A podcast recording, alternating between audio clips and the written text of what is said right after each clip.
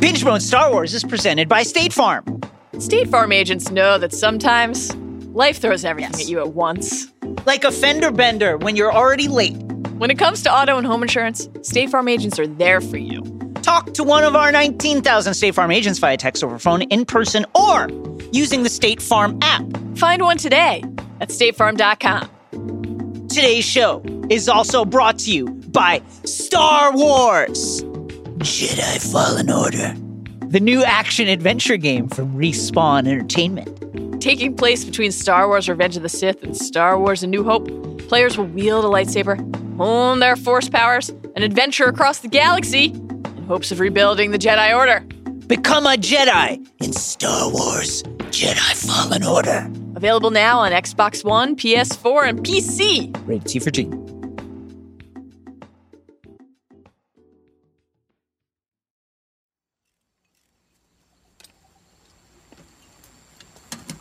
Excuse me. Excuse me, sir? There's something I can help you with.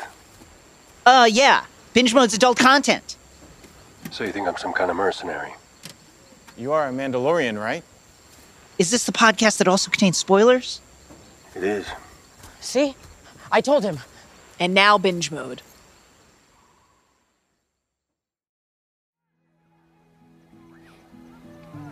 He's very happy here. He is. Fits right in.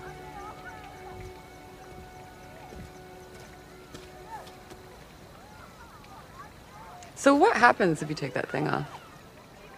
They come after you and kill you? No. You just can't ever put it back on again. That's it? So you can slip off the helmet and settle down with that beautiful young widow and raise your kid sitting here sipping spotchka?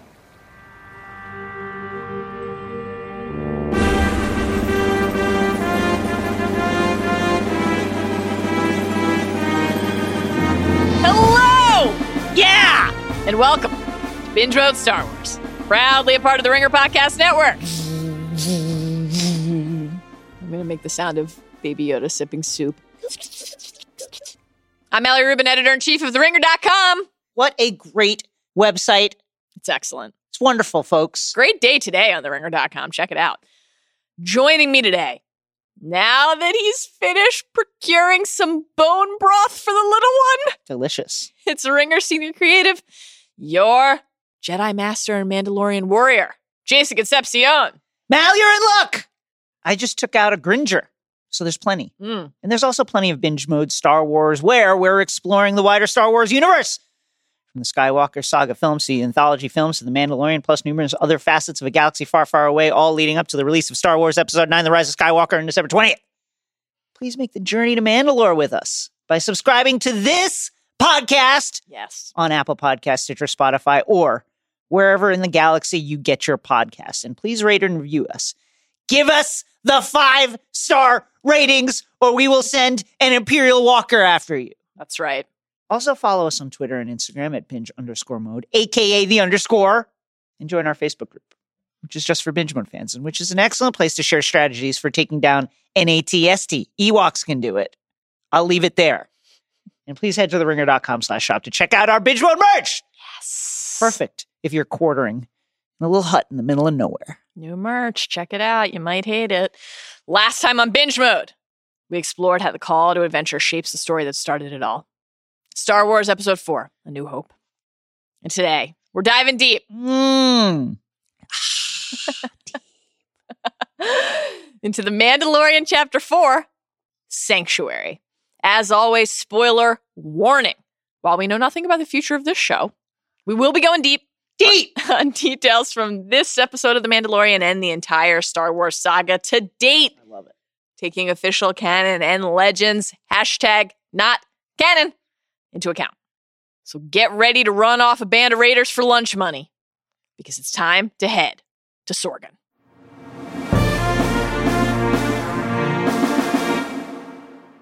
Mal, you ready to lay low? Stretch your legs for a couple of months, you little womp rat! I am actually. That you sounds disgusting little womp rat! well, before, well, before we can uh-huh. relax, let's offer up a brief refresher on what actually happened in the fourth episode of The Mandalorian by heading to a podcast studio far, far away to cue up the opening crawl. Let's do it. Trust Mando to use a Mando. filthy animal for a term of I know, endearment. right? Very cute. On the bucolic planet Sorgan, peaceful villagers harvest little blue shrimp like creatures, krill. Suddenly, Klatooinian raiders attack. They shoot at the villagers. They steal the krill harvest. A mother, Omera, and her daughter, Winta, shelter beneath a krill basket for survival. Meanwhile, on the Razor Crest, little baby Yodes, a curious little troublemaking poppet, So cute. He's messing around with the buttons and stuff because they light up and he likes them and he wants to touch them. I just couldn't handle this. It's Mando, so cute. Mando takes him in his arms to stop him from touching them. Precious. They go to Sorgan after Mando decides its low population density and lack of industry make it the perfect place to hide out for a while. Mando attempts to explore the planet without, well, Baby Yoda, Come who just It's adorably like, no, I'm com- what? but decisively refuses to stay put. No, no, I'm not. Sta- I'm 50. Don't Tell me to stay. I'm 50 years old. I'm older than you. Yeah, that's true. God, that's weird to think about. they set off together. Little Baby Yoda just tottering off on his own two feet, waddling forward. So cute. They end up at a local brunch spot. It's all the rage on Eater. I mean, I, it looks pretty good, and the service is incredible. I'd say just a chatty waitress. Well, I mean, they don't get. They're not used to tips in this place. I She acted like a tip was the most. Oh my god! Thank you. I see what she's willing to tell me about my fellow diners, and I worry about what she's telling them about my I business. mean, that's what it is. She's a connector. that said, the noodles look great and the bone broth is legendary. Delicious. Alarmingly, however, Baby Yoda almost gets mauled by a loth cat. More on loth cats later. The way he like jumps back and squeals in fear. I don't think uh, LBY Oh. could I don't want to think about the cat getting hurt either. the loth. Okay. I don't want to think about harm coming to either the loth cat it turned or out little baby it turned Yoda. out fine. The It cat was cute. It did. One of the customers is a suspiciously tough looking human being who we will learn is Cara Dune. Who is, Oh, who is Cara Dune. awesome. Caradon sounds like a leprechaun movie. Hi, Caradon. I love it. The bounty hunter and ex rebel shock trooper fight and end up drawing down on each other as Baby Yoda looks on, sipping his broth It's like, you done? And creating one of the finest memes that the internet has ever Are you done acting like children? Cara hints that she's gone AWOL. She suspected Mando had a fob on her and was looking to collect a bounty. Cara tells Mando, Hey, dude, thanks for the soup and the conversation, hmm. but I was on Sorgan first, so scram! I love it. She's not afraid to take control. That night, back at the as always unattended Razor, razor. Unlocked. What's he doing? Mando! No, get the, the clapper, space You're clapper this on close it. to earning the Krennic voice. Two locals, Caben and Pillboy from The Good Place.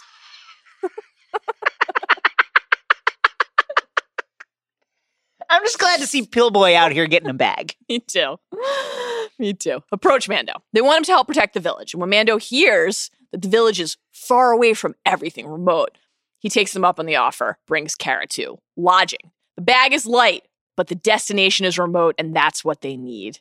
Baby Yoda gazes up at the stars as they make their way. They arrive the next morning, and the children of the village are delighted Oh at the sight of LBY. Oh, and to be is them delighted by them. Ah, it's wonderful. Mando tells Omera, the widowed mother, that he can take off his helmet, finally solving the mystery of how he shits and brushes his teeth, but only by himself, not in the presence of others. This is the way, apparently. He then takes off his helmet in front of an open window to, eat a cheese plate in Dozens of view people could just turn around. Anybody who decides to walk by? Puzzling. I have so many questions about all of this. Like, does he have sex with the helmet on? Is Mando a virgin? I think Mando is a uh, V, big V. Mando's a space virgin? Yeah, he, Well, for I know I know one widow who'd like to solve that for him right quick. Yeah, it's pretty obvious. She's putting it on Front Street. She's It's just- on Maine out here. she's She's like, like, trying to take the helmet off. I know how to harvest krill. She does. Let me harvest your krill. A wonderful person. She's great. I loved her. Later, Mando and Cara take a little look around the woods and they find the tracks of the Klatooinian raiders and twist Dun dun dun. the tracks of an ATST chicken walker. Much more on those later. Mando and Cara call the village together, and Mando's just like, "You have to move. You can't live here Oh, anymore." That's a really funny moment in the episode. and I'll take the second half of my payment now, please. Thank you. Everybody move. Bye. Oh God! Cara explains that they don't have the weaponry to take down the ATST. I- I- No, in other words, they don't have an Ewok. it's come on, guys. Ewoks with wood and rope Oh man. owned these things. Oh what are you talking about? We can't take them down. Jesus. Confusing. Don't worry, soon they will be able to solve it with a puddle. The villagers refuse. Of course, this is their home. They've put down roots here. They don't want to move. They're willing to fight. And Mando, moved by their dedication, agrees to help them. And a training montage and a Seven Samurai homage commences as they come up with a plan and set a trap. Night falls. Mando and Cara go to the raider camp. Mando and Cara set explosives, take out some of the raiders that get too close. More charge in, and a fight breaks out. The two manage to shoot their way out of the tent before the explosives go off. But now the ATST is active. They run back to the village with the ATST in pursuit of the bait. Stupid ATST. Drunk on spotchka. Delicious. Blue shrimp. Wonderful. Beverage. All beverages in Star Wars are blue, apparently, or green. Yes. The ATST breaks through the trees, but it pauses just on the edge of the trap, and the raiders charge. The villagers open fire, stand ready with their sharp sticks. Cara calls an audible, running forward and diving into the trap to try and lure the ATST into taking one more step. Meanwhile, in the village, the fight is desperate and hand to hand. Omera crushing it out there. Expert shot. I love when She's the, got a story. everybody's shooting at the uh, the pots and pans, like missing by five feet, and she's just like, like triple tapping love it. bullseyes on the on a pot. It's like Nancy Wheeler next to Jonathan Yeah. in Stranger Things, you know, it. crushing it. Finally, the AT steps and totters into the water-filled trap. Mando tosses a grenade in one of its eye slots, and the walker is down. The remaining raiders flee for their lives. Cowards. Stand and fight. Omera tells Mando in the peace after the battle, weeks have passed, we realize, that Baby Yoda is happy here. Of course, he is. He's so happy. It's heartwarming. Although he gets shamed into not eating a frog. Frog shaming him is not acceptable, though. Well, we'll talk about this. It does lead to us realizing how he's learning. He's learning and adapting He's from- again. He's fifty. He's a baby.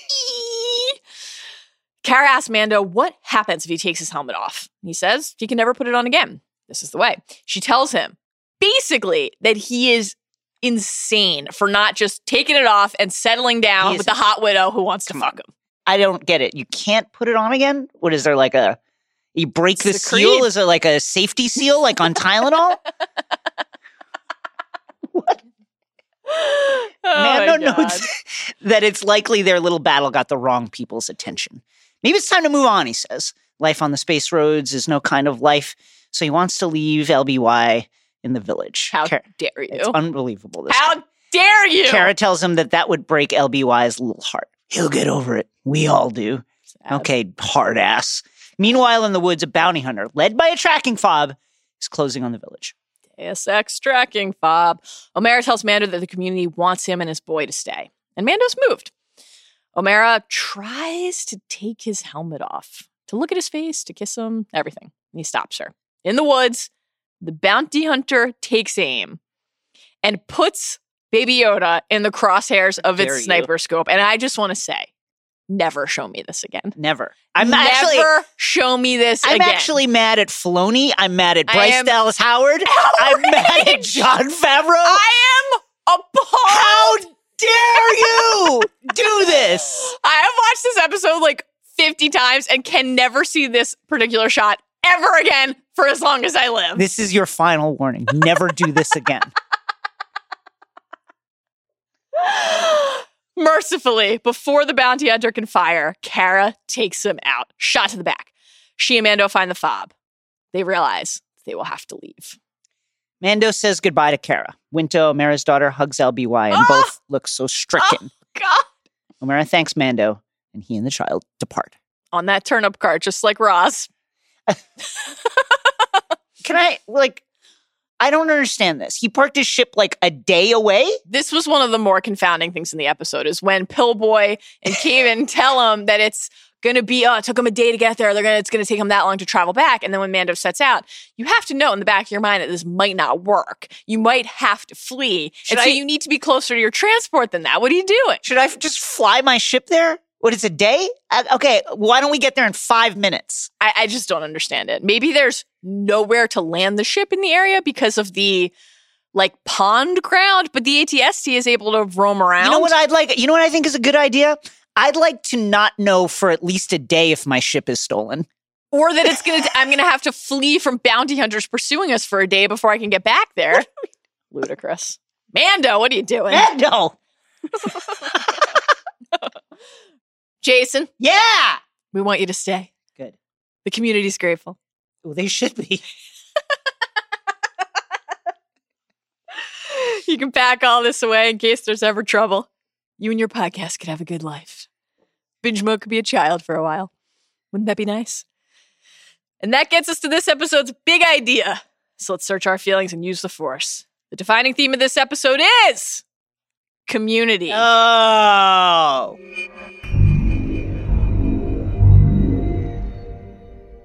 Chapter four, directed by Bryce Dallas Howard, written by Jon Favreau, is called Sanctuary, and that title cuts to the core of this episode, the series to date, and indeed much of what we know about Mando himself so far. The episode finds its heart in a contradiction.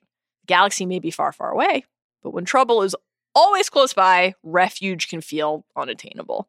Just when you think you've found safe harbor, you're back in the crosshairs. Again, never again, Baby Yoda, please. Know. Yet, realizing that there may be no such thing as sanctuary makes the idea and ideal of community and comfort in a world often built on depriving them all the more meaningful, all the more desirable to pursue. And we open underwater, but not in a way that suffocates, in a way that makes us think of life and possibility. The music is gentle and hopeful. The colors are bright and vibrant. The auditory and visual palettes are unlike what we've seen in The Mandalorian so far. We are on Sorgan, the planet to which Mando and Baby Yoda will soon fly. And when we pan up above the water surface, we see that the people harvesting the krill are villagers, Omera and her daughter Winta among them. When the children chase frogs, they kick balls. They're being kids. Yay. It almost feels as though we might be in another flashback before war or the echo of it changed the rhythms of life. But we're called into the present with thuds and groans, and the villagers are too. They scream and run and shout, they're back. It's instantly clear that this is a routine occurrence for the villagers, a literal and existential threat against their community. And it's a harrowing sequence. It really is. Mhm. Blaster fire from, at this point, an unseen source that we will quickly come to learn is an ATST, pelting through the grass and the pond water.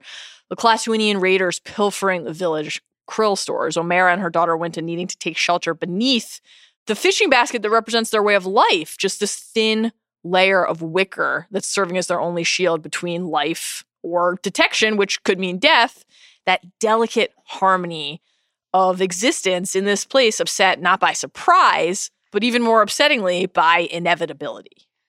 After the title card, like that baby Yoda. we cut to Mando and little baby Yodes above Precious. the Razor Crest, having fled their pursuers at the end of chapter three. LBY is back.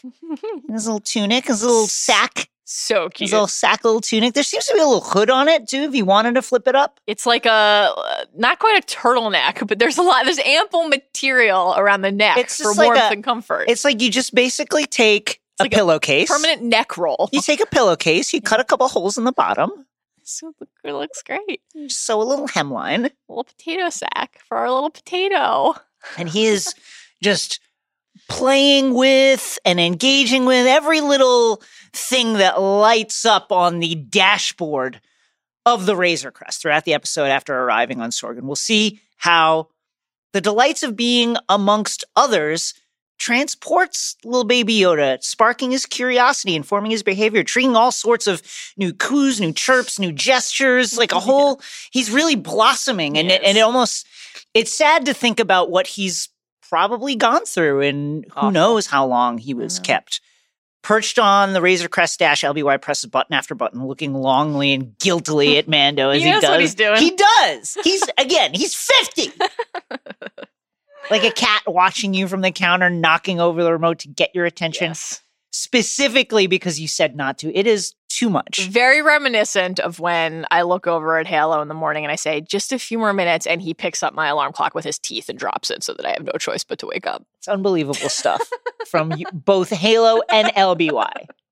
The way he like his ears will Uh, flop down. The ears are increasingly my favorite part, by the way. I mean, the eyes are obviously a marvel. His little nose, his Yeah. forehead crinkle, his lip quiver, but so much of his expression comes from his ears. Incredible. A marvel! It's incredible. He wants to be a kid. He wants to learn and grow and play. Mando is growing as well. We lost count of our laments in the show's opening weeks about Mando not picking up baby Yoda, holding him, showing him some kind of affection, but here he does. Yes, thank God. After after LBY is slamming on those little buttons, Mando picks him up. Let's see, he says. Sorgan. Looks like there's no starport, no industrial centers, no population density, real backwater scug hole. Watch it, buddy. Which means it's perfect for us. You ready to lay low and stretch your little tiny legs for a couple months, you little womp rat? precious. Nobody's gonna find us here. Planet's desirable specifically because it's off the map, off the path. A map and a path that we are gleaning a hunter must have, must be aware of in order to find its prey. And the mysterious Deus Ex tracking fobs once again play a key role in this episode, which we'll get to more later on. But the implication here is clear. Mando, who uses the fobs for his work as a bounty hunter, or used to at least, knows how they function. And he also knows that all of the bounty hunters back on the client's planet have fobs out on Baby Yoda. Yet, he believes that a backwater scug hole can provide the shelter that they need, which indicates that the fob only works if you know where to go to activate it. He tells Baby Yoda he's going to scout it out, make sure mm-hmm. it's all safe for them. Don't touch anything, he says. I'll find us some lodging and What I'll come back for you. about? What are you talking about, You Mando? stay right here. You stay. Don't move. You understand? Great. One of the highlights of the episode comes seconds later when the hatch to the Razor Crest opens and we see that Baby Yoda is standing right next to Mando, cooing, looking up at him expectantly, ready to walk out with him. Just a darling, darling boy. And this is more than just a cute moment. It's a reminder that Baby Yoda chose Mando just as much as Mando chose yes, him. Yes, yes. They want to be together. For Baby Yoda, as we saw on his face and heard in his cries last week when Mando handed him over to Dr. Pershing and the client, real safety doesn't come from just a location. It comes from who he's with, Mhm. specifically from being with Mando, with his new family, his new community. Baby Yodes, now without his basket, waddles behind Mando quite capably, and we must say adorably, It's so cute. taking in the sights of this wonderful new planet. Uh.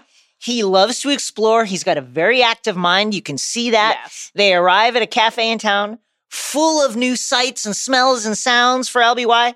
We still don't know, of course, what his life like was before. Did he have family?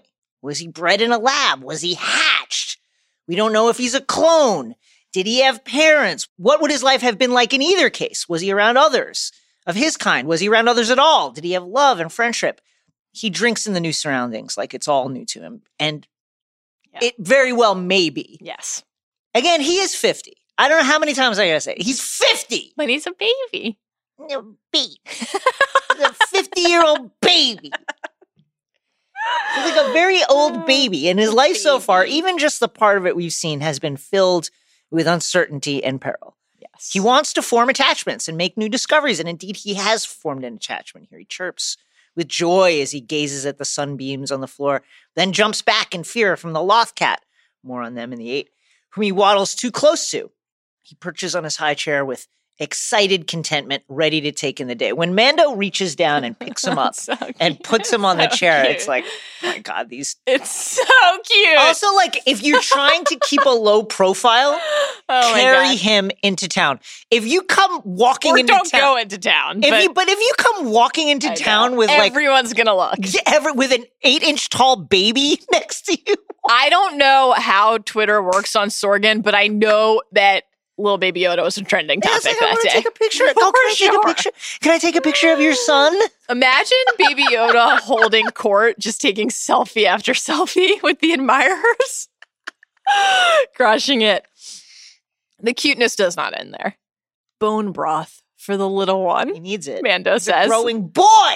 Possibly the most heartwarming moment from Mando that we've seen so far. That is just I- so sweet. It is very notable to me that The last one. episode he's like basically prepared to sell the baby, and all of a sudden he's like kind of the overprotective dad. Broth. this Oh, he doesn't want him to go outside to play in a few minutes.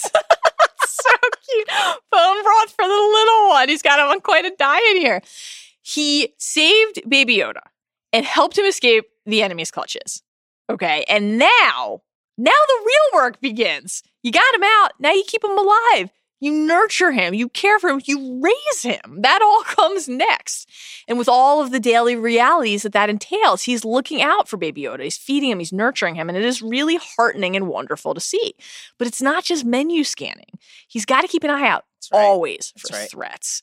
And he spies Cara Dune, clearly fierce, clearly watchful across the restaurant. And he asks the waitress with some bribe money as Yeah. added incentive for the dirt. And she is all too happy to oblige. Hey, who's all too happy to oblige. who's who's the tough looking one with the battle armor on?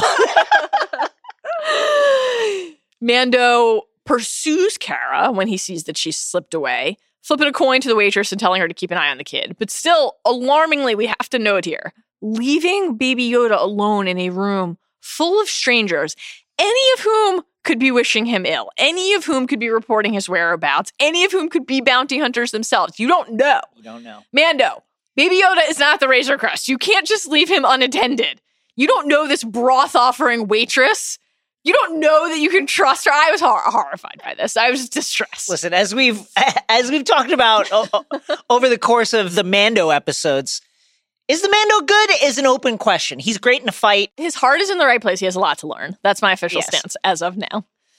It is a moment here, though, that reminds us specifically of the thing that they are missing other people they can Yes, trust. exactly. The peace of mind that comes from knowing others have your back. Now, in chapter three, obviously, the other Mandalorian warriors provided that for Mando and Baby Yoda. But remember, it was a surprise when they did that. It wasn't the expectation.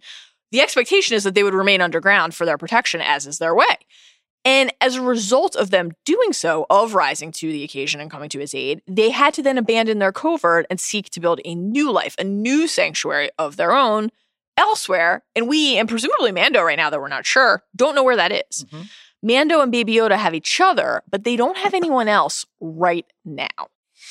And when the scene that follows, we get a good look at some of the Mando's Yes. built-in bells and whistles. This is cool. He activates some of his gear as he's tracking Cara. We get a look at a vision sensor that has a kind of predator-esque Mm-hmm. ability to read heat and latent heat, and he's able to track her footprints due to her prior movements. And then Cara swings down from a perch, kicks him in the chest, and proceeds to I don't know how else to put it. She really puts a beating on his ass. Like Yeah. it's a tie officially, but she fucks him up. I mean, she's bare hand punching the Beskar armor and is He- holding. he's so shook that he's like, "Well, I guess I got to get the flamethrower out." yes. He go, Which by is the like, way, which is absolutely, come on, man. You're wearing a full suit of armor. You're getting your ass kicked You're in an alley, and you're a gonna woman you're alive because she You're gonna go to the flamethrower. was suspicious at brunch. I know you. You followed her out into a fucking alley. You're getting your ass kicked, It's and then you're like, tough. "I guess I'll barbecue her up." Come on, dude. Mando goes to the flamethrower too often and too quickly. It is Too often. officially a tough look for to, the, you know, somebody puts their paws on him. All of a sudden, he's going straight to the flamethrower. It's ridiculous. no wonder he ran out of fuel last time. he followed her out. They fight to a draw again, kind Yeah, of a draw. Blasters Yep. draw blasters on each other. Something else causes them to look over. And what is it? What is it, folks? It is one of the best moments in recorded human history. That's what it is. It is LBY yeah. yeah. wrapped cozily He looks great. in his burlap robe, sipping bone broth daintily in a mug, which he has clasped in his two little hands, his little claws curled into the side of the mug, It's perfect. and he's sipping. it's perfect. And I have to think, I don't know how cognizant They knew what they had. is Bryce knew- Dallas they Howard knew what they of, had. of meme culture. Yeah. They Do you think? Yes. You feel it in this. I mean, I feel it too, but Yeah. like, is it that blatant that they're just like, they'll meme this? You're making a show for 2019 for a streaming service. You know what the internet is, you know how it works. And I think the fact that we are currently in this moment where we're in this, like, will the Baby Yoda merch be ready for the holidays period? Yeah. Because they It's- it's waited so to true. start making the merch because they were so intent on keeping Baby Yoda secret. Really, really speaks to the fact that they knew they had something incredibly special and remarkable in their hands. And how could they not with Werner Herzog walking around set every day call, talking about how heartbreakingly beautiful it was? It is, it is really amazing. I don't, there was a stat that got shared on social media over the weekend that like Baby Yoda has more, uh, has more social media engagements Yes, than than the like all the Democratic, yeah. Candidates. Yes, the Axios piece. Yeah, my father sent me that. I mean, he is Baby Yoda is legitimately a star. I was listening to It's the to the pop culture podcast Who Weekly this weekend, and they did this whole thing about whether Baby Yoda is a who or a they, which is basically like an A list or a D list celebrity, and he's absolutely he's arrived. Oh, this is God. his moment. He mm. is an A lister. The defining figure in this moment in time. It's unbelievable. Anyway, they look over and that sight of little baby Yoda standing there in all his 10 to 11 inches of glory Sign the peace treaty with one sip. Absolutely. The, how can you do violence in the presence of such an angel? Want some soup? Mando asked. Oh, God. And with that, they repaired back to the cafe. Time for a nosh. And back inside, Cara shares some of her story with Mando as Baby Yoda just sits there and observes, taking it in. She is a rebel shock trooper, a new term in Star Wars canon. We have met, obviously, many different types of troopers, but never this exact one. Exciting. Saw most of my action mopping up after Endor, she says. Mostly ex Imperial warlords. They wanted it fast and quiet. They sent us in on drop ships, no support, just us. Then, when the imps were gone, the politics started. We were peacekeepers, protecting delegates, suppressing riots. Not what I signed up for. How'd you end up here? He asks. Let's just call it an early retirement. She sips her broth and then says to him, Look, I knew you were guild. I figured you had a fob on me. That's why I came at you so hard. Okay, so Cara, we can Right. deduce, is a deserter. Right. She has not been honorably discharged No. from the rebel army. She is on the run, and whether her former rebel bosses or someone else is the actual unit that has the fob on her, we're not sure, but she's seeking a place to lie low, and people are after her. Always on the lookout for those who are in pursuit. She and Mando have this in common. She ID'd him as Guild because of his outfit, but remember, he broke the Guild code, as Jason outlined last week in the Jedi Temple, and he's on the run from his fellow bounty hunters and worse now. And community often springs Yes. up in this fashion from finding organically common ground with other people. They have something else in common besides just being on the run. They don't believe in the New Republic. And this is fascinating. Yeah, it is really, really interesting. Remember Mando's tone of derision when Mando Mando! Greef Karga suggested going back to the core to report the client if Mando was so upset about it. Mando doesn't believe in the establishment, or at least not this establishment. And Cara, meanwhile, may have a Rebel Alliance tattoo on her cheek, but she has become disenchanted as well. And while we are all rightly focused on Baby Yoda and have been for the bulk of the show's run, one of the most important things that the show is trying to achieve is quietly this exploring how, so soon on the heels of Rebel victory, evil crept in again. How did the New Order rise so quickly? This is clarity we need, particularly in canon, with the essential heir to the Empire trilogy now mm-hmm. decanonized. And that question was one of the central draws for Jon Favreau when he set out to create the series in the first place. He's talked about this at this year's Star Wars celebration, for example. He said, quote, it was really compelling to me. What happened after the celebration of the Empire falling? The revolution is successful. And then what happens? Now what?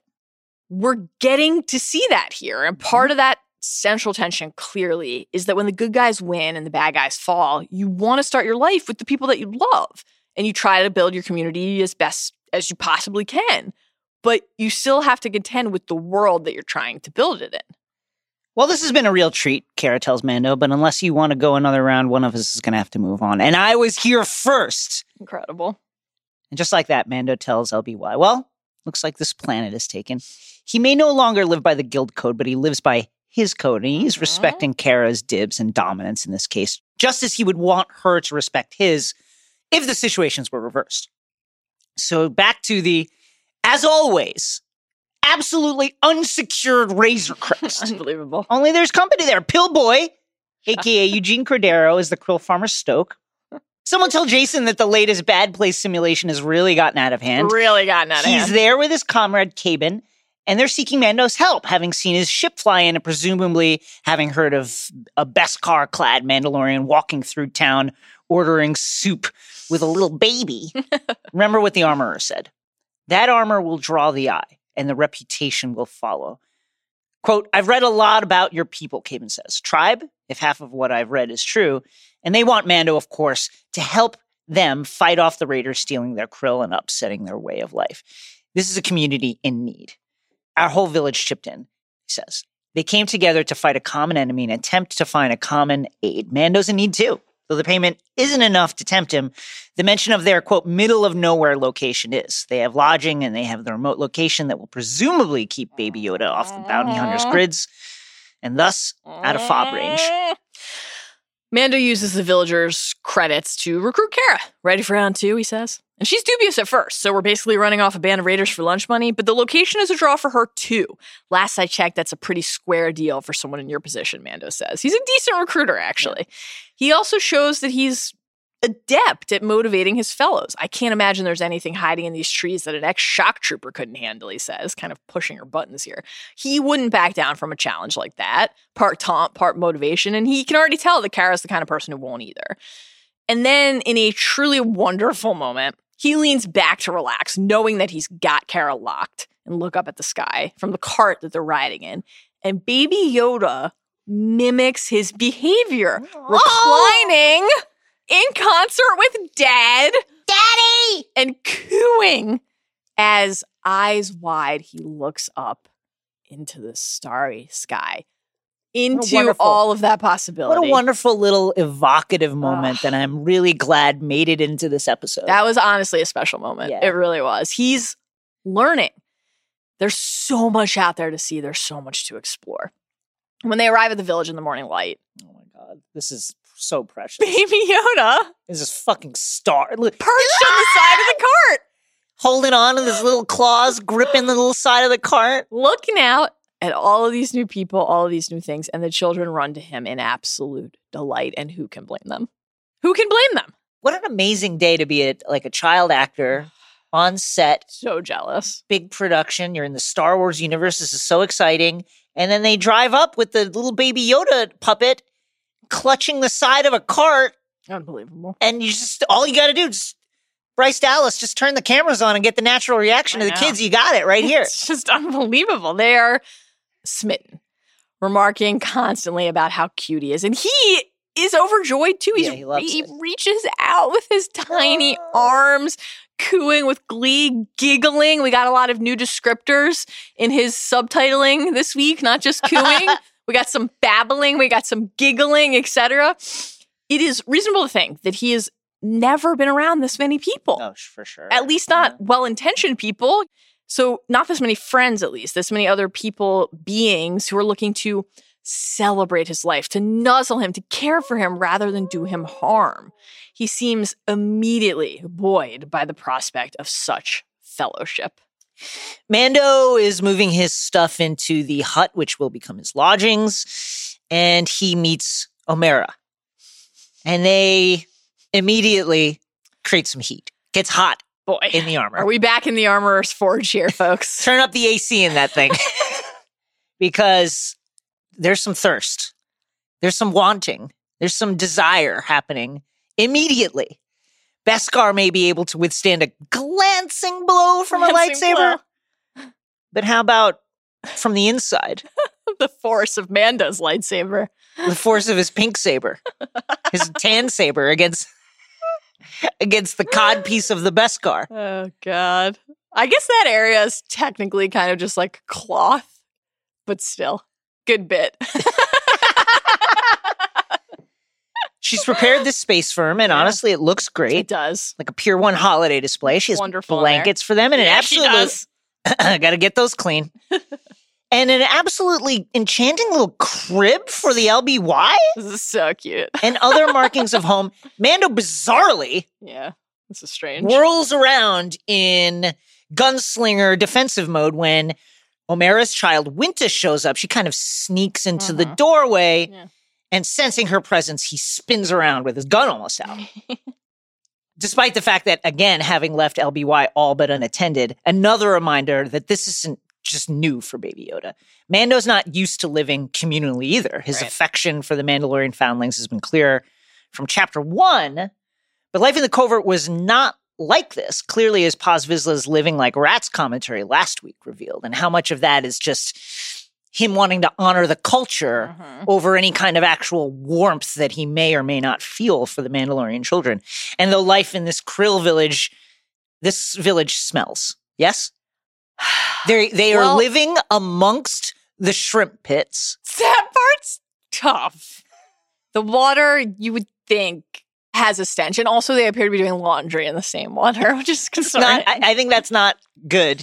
but Where are the- also I didn't see bathroom facilities. I'm unclear about what is that another trench that's like further back? Like what are we doing? maybe that's how they fertilize the krill ponds. I don't know. I, Uh, I will say, symbiotic. You know, it's very much an open air existence, It and so that's certainly is. nice. You have the fresh air. You know, you have the aromatics coming in from the forest. Every now and like think sure, about sure. your own home. You know, things take a turn maybe on a given afternoon. You need to light a light a candle, light a match. Sure. The blaster fire from the ATST providing some cover. Plus, you know, the brewing of the spotchka. Who knows what kind of what kind of lovely scents that casts into the air. I don't know. I think it seems like a lovely place to live. Yes. The village is absolutely beautiful, as you described, collegial, but they don't just welcome outsiders here. We don't get a lot of visitors here, Omera says. She's not used to strangers. When Omera returns, she has food for Mando and Baby Yoda. Fresh veggies looks great. She is, right off the sweet green line. I gotta tell you, She's a Mando, you're a fool. Moron. You're an idiot. Mando the moron. you're a dummy. Take a picture of a moron as you're singing I'm it. sorry, do you want, is there something else you're looking for? What else are you looking for? He doesn't think he deserves it, man. I It's tough. Winta asks if she can feed baby Yoda, and then she does so by hand, him nibbling the little oh. broccoli like stalk. It is so sweet. Imagine being this kid and getting to do this. I'm All the other so child actors, jealous. all the other child actors were like, I can't believe that she has to fucking feed him. They all get to play with him in the circle with the krill hopping, Yeah. which is very precious, but it's just amazing. She asks here if she can play with Baby Yoda, and he coos with delight as Mando scoops him up from the crib, and he then shuffles after Winta. But then, as Jason noted earlier, nervous dad, Mando really freaks when they make to go outside, which is actually really refreshing because we Mhm. see that he's paying attention. We see again the nature of how deep his attachment is already, but also it is a little incongruous with his prior actions.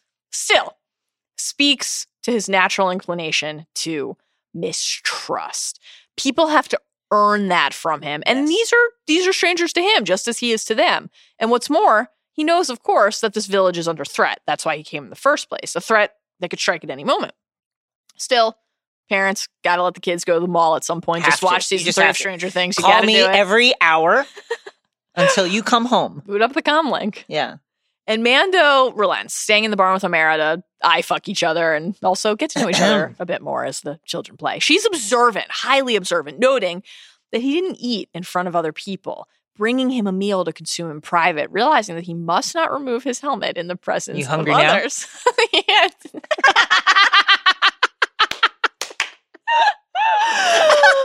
oh my god. She's not shy. She asks him about this outright. How long has it been since you've taken that off? Yesterday, he ah! Oh! says. Incredible moment. Simultaneously, a huge reveal on the show, and also just Mando being like so literal. it's also very it's kind of hard to square with some of his past comments to the armor in particular about when has your helmet been Right. off So, this is an, an It- evolution in yes our understanding of how this works. I mean, in front of someone else, she says, okay, there we go. He points to the kids playing outside with Baby Yoda at the center, and he says, I wasn't much older than they are. Omera is rightly incredulous. You haven't shown your face to anyone since you were a kid? She's also sad. It's a sad thing. No, he says, I was happy that they took me in. My parents were killed and the Mandalorians took care of me. This is a pretty big Mando and Mandalorian bio download here, certainly by the standards of the first few episodes. Mhm. While this does not confirm that he was not born a Mandalorian, because other Mandalorians certainly could have adopted him even if he had been a Mandalorian by birth, it does sound like that. It sounds like he was born and raised elsewhere and then rescued by the tribe, presumably.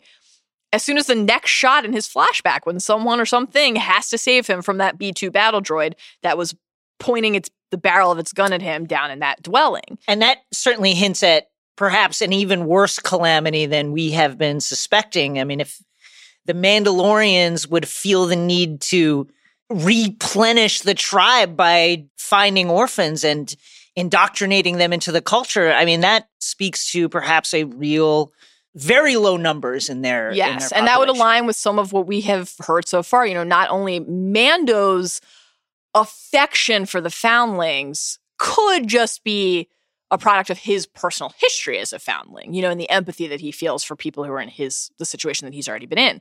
But things like the armor saying, you know, the foundlings are the future and the way that they set aside the resources for them really reinforce that idea. I'm sorry, Omera tells him here. This is the way he replies. The Mandalorians raised him. That means that he is a member of their community. Even if that community doesn't resemble others that we might be used to and feels very strange at times, it's the one that he knows. It's the one to which, crucially, he feels a debt. And when Omera leaves him in private, Mando removes his helmet to eat. We don't see him. That reveal is obviously still coming. I'm going to say episode six now. okay I feel it's definitely coming it's yes, and so is Mando on the Razor Crest tonight, thinking about Omera. Somehow, the numerous children who are just a, again a stone's throw from the open window don't see him either. it's insane he's like i can't I cannot take my helmet off in, in front of other people. Let me just do it in front of an open window. Very loose interpretation of the rule, which ultimately bodes well for how quickly we might see him. But again, huge reveal that he does in fact Delightful cheese plate, by the way. the helmet. Looked good. Grains. Delicious. Wonderful. Just a little charcuterie action. Farm to table action oh, there. oh, it's all farm to table here at Sorg. Mando and Cara go to scout the Klatooinian, attempting to gather intel before landing on a battle plan, and they notice some concerning signs. Something quite large appears to have damaged the trees. And oh, there's a big old footprint the size of a small droid driven cart. ATST, Cara says. Imperial Walker, Mando adds.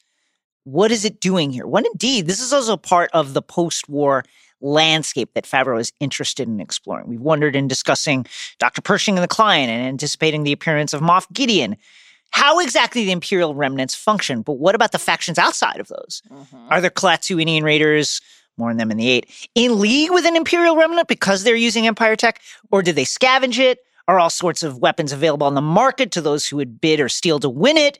Certainly, you would imagine if whole armies just kind of evaporated, people would look to make a living any way they could, and that includes selling arms. It's terrifying to think about. I don't know, Cara says, but this is more than I signed up for. Bad news, Mando says. It's fucking wild. this guy. Hilariously, when we cut to the next scene back with the villagers, you can't live here anymore. Nice bedside manner, Cara says, speaking for the audience as well there. Though in Mando's defense, you build bedside manner when you coexist with other people. And also wild that bedside manner is a term in the Star Wars I universe know. where That's droids do all the doctoring. Great point. Great point. Thank you. Though again, I'd take most of these droids over most of these people. 100%. Where's Mallory? She's talking to the krill harvest droid. I lo- I was fascinated. it was a beautiful, wonderful design. fascinated design. by that wonderful Picker droid. design. Just Yeah. a delight. Though Mando abides by the Mandalorian way and shows real gratitude for the care that that community gave him, the armor-clad warriors, we say this with respect, Yeah. not exactly fabled for their tenderness. They would say right? thank you probably if you said that to them. Good. Yes. That's true. You're right. Plus, as Paz said last week, they've been living underground like sand rats, only going above one by one. Those are not conditions that breed comportment with social norms. Cara gives it a shot instead. The ATST changes the game. Yep. And by the way, y'all left that out of your job. That- I mean, that's a, that's an absolutely fair point. You guys left that out. like what would ZipRecruiter say? Come on. Let's can we let's just put everything on the table. You can't be like, yeah, it's just some raiders. Oh, they have a tank? Uh. Ridiculous. Ridiculous. Come on, pill boy. Come on, Billy. Would you want Bortles walking into a situation like that? Bortles! The Krill villagers have harvester droids that we just talked about, cart driving mechs, visual signifiers to us that these are not primitive people. They Yeah. know what technology is, they know what they're facing, and they still didn't say. And while Kara generally had a great episode, a couple of the low points from her occur here in this sequence, including dismissing the villagers' horror over the orders to relocate. When Omera says that they have nowhere to go, Cara says, Sure, you do. This is a big planet. I mean, I've seen a lot smaller. Tough look for our girl, Yeah. Cara Dune here. Very tough. My grandparents seeded these pods, Caben says. It took generations, Pillboy replies. She says, I get it, really, but like there are only two of us. And when they disagree, citing their own numbers and their own ranks, she says, I mean, fighters, be realistic. Now, on the one hand, this makes Yes. sense from Cara's perspective. She's ex military, she's been in battles up close. She knows what they take and she knows what they cost. I've seen that thing take out entire companies of soldiers, she says. Those guys must have sucked. To be Again. 100% fair. Not to harp on it, but They like to mention that Ewok logs. Yes, they must have sucked. Took out the walkers. again, the Ewoks took them down with trees. but despite her battle acumen, she's failing to account for one key variable here the spirit of the community, the desire among its members to fight for their home and each other no matter what. Maybe some of them will be injured, maybe some of them will be killed, but what kind of life would they be living if they abandoned their home and their work and each other without trying to save it? Return we will after word from our sponsors. Binge Mode Star Wars is presented by State Farm. You know those days when it feels like problems just pop out of nowhere. Ugh, yeah, like some krill stealing raiders. Ugh. The helpful folks at State Farm know all about it. Like a fender bender when you're already late. Or a thief breaking into your home and making off with your new flat screen TV or your fresh harvest from your village. Get out of here! Luckily, there are more than 19,000 agents who are there for you. Because when it comes to auto and home insurance, State Farm agents are ready to help. You listening, people of Sorgan? Find an agent today at statefarm.com.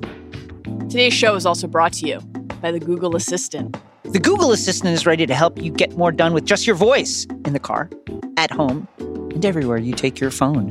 You can ask your Google Assistant to help with routines throughout your day. Say one command, and the assistant can do multiple things. For instance, just an example, once you've set up a morning routine in the Google Assistant app, you can just say, Hey Google, good morning.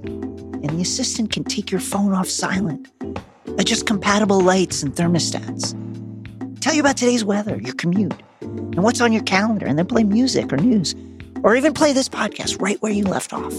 A little help, hands free. Just say, Hey Google, to get started. And now back to binge mode. We're not leaving, Omera says with all the fortitude of a warrior, which indeed we will find out soon enough she is. You cannot fight that thing, Cara says once more. Unless we show them how. Mando says, won over by their courage. Love that moment. Remember why he was drawn to Baby Yoda and committed to protecting him from IG 11 in the first place? He was a foundling. He knows what it's like to lose your family, to have to leave your home, to need to rely on others to protect and guide you. And he wants to support Omera and the villagers' impulse to fight for the life that they've built with each other. He knows it's a precious thing and easy to lose. Yes.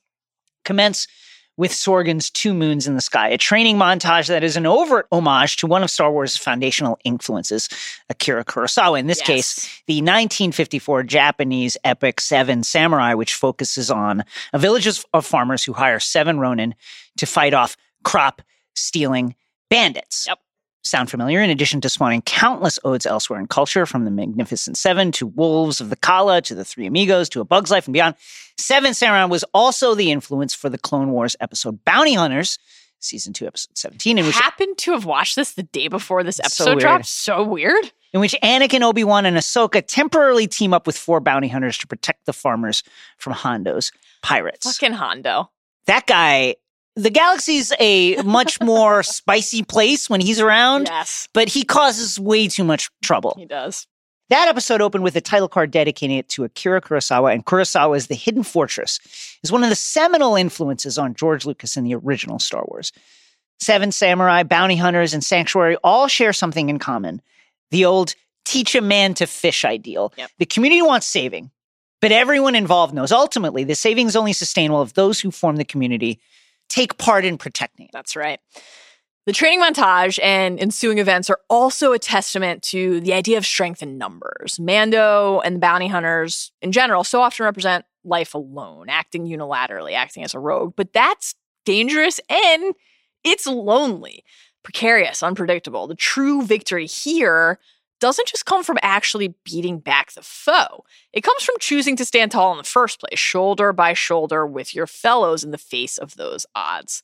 And the plan is this Mando and Cara will draw out the ATST, more on ATSTs shortly, take that out of commission while the villagers, trained by them, fight off the bandits. It's a coordinated attack and defense. And that's key because the effort is exactly the kind that hinges on chemistry and mm-hmm. communication. Not easy to forge and not easy to forge with strangers this quickly, but the villagers, they do it. They have it. Mando and Cara have their trust and their passion, and it is ultimately enough. Why the villagers is confusing. to me. never previously built Come on. barricades, we can't say. Come on. It's reasonable Come to on, ask. people. people, what are we doing? It's reasonable to ask how Omera knows how to shoot so well. We hope to find out. She's think- awesome. Yeah, that's a thread that you feel like has been left dangling for Uh, a reason. deliberately, yes. A lot of questions here, but ultimately, they come together in victory. When we return, Mando says before he and Cara set out for the Klatooinians, we're coming in hot. And then he turns to the villagers and says, "When we and by the way, later on, hello." We'll be ready. Indeed. These two have like unbelievable sexual chemistry. It's pretty remarkable given that you can't see his face. It really is. I ship it.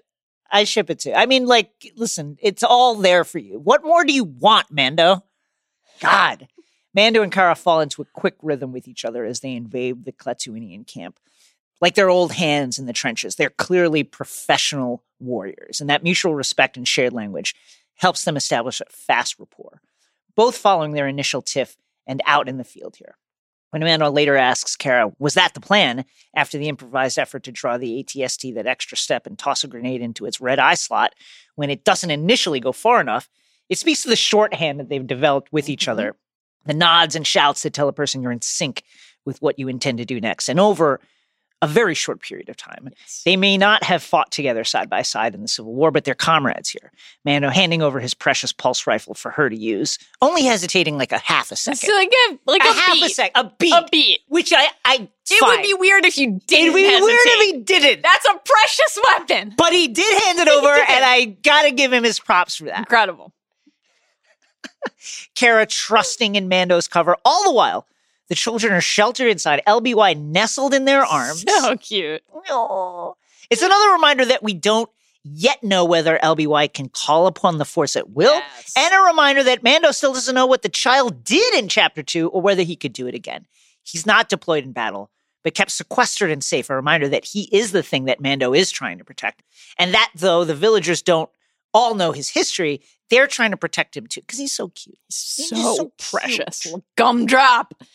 In the wake of the battle, the rhythms of everyday life set back in quickly. This is what they were all fighting to protect, after all. This is what it's all about. Baby Yoda chases a frog, just as he did on Arvala 7 in Chapter 2. But this time, when he slurps it up, the watching children in his new community shriek in horror. They're revolted. Now, it is not nice to frog shame him. Don't shame him. Let him eat whatever he wants. Let him eat what he He's a wants. little stinky breath. I bet you his breath Foul. hits. Fu- Foul. hits hard. But any pet owner is familiar with that.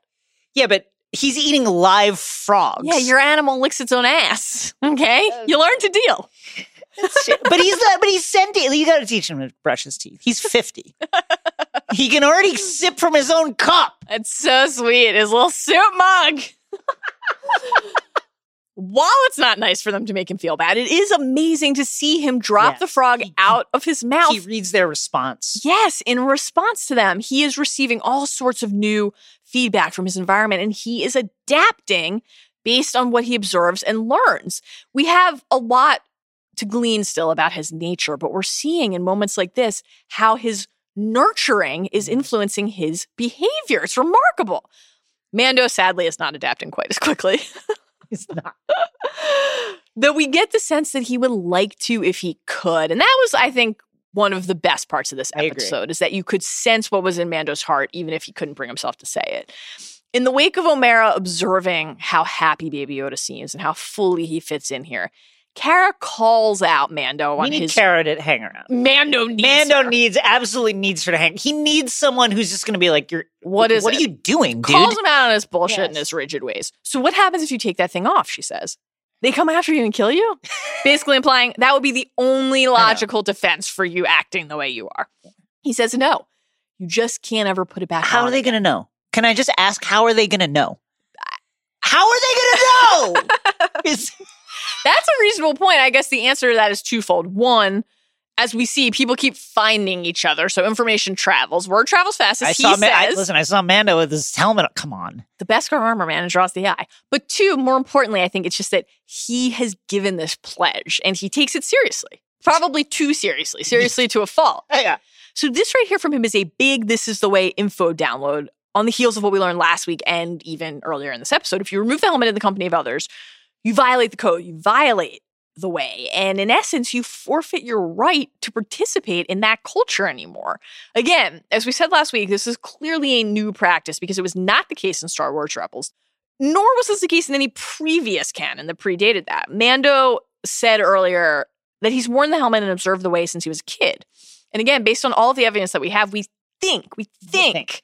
that he was a kid during the Clone Wars, looking at the B2 battle droid, his relative age, et cetera, et cetera.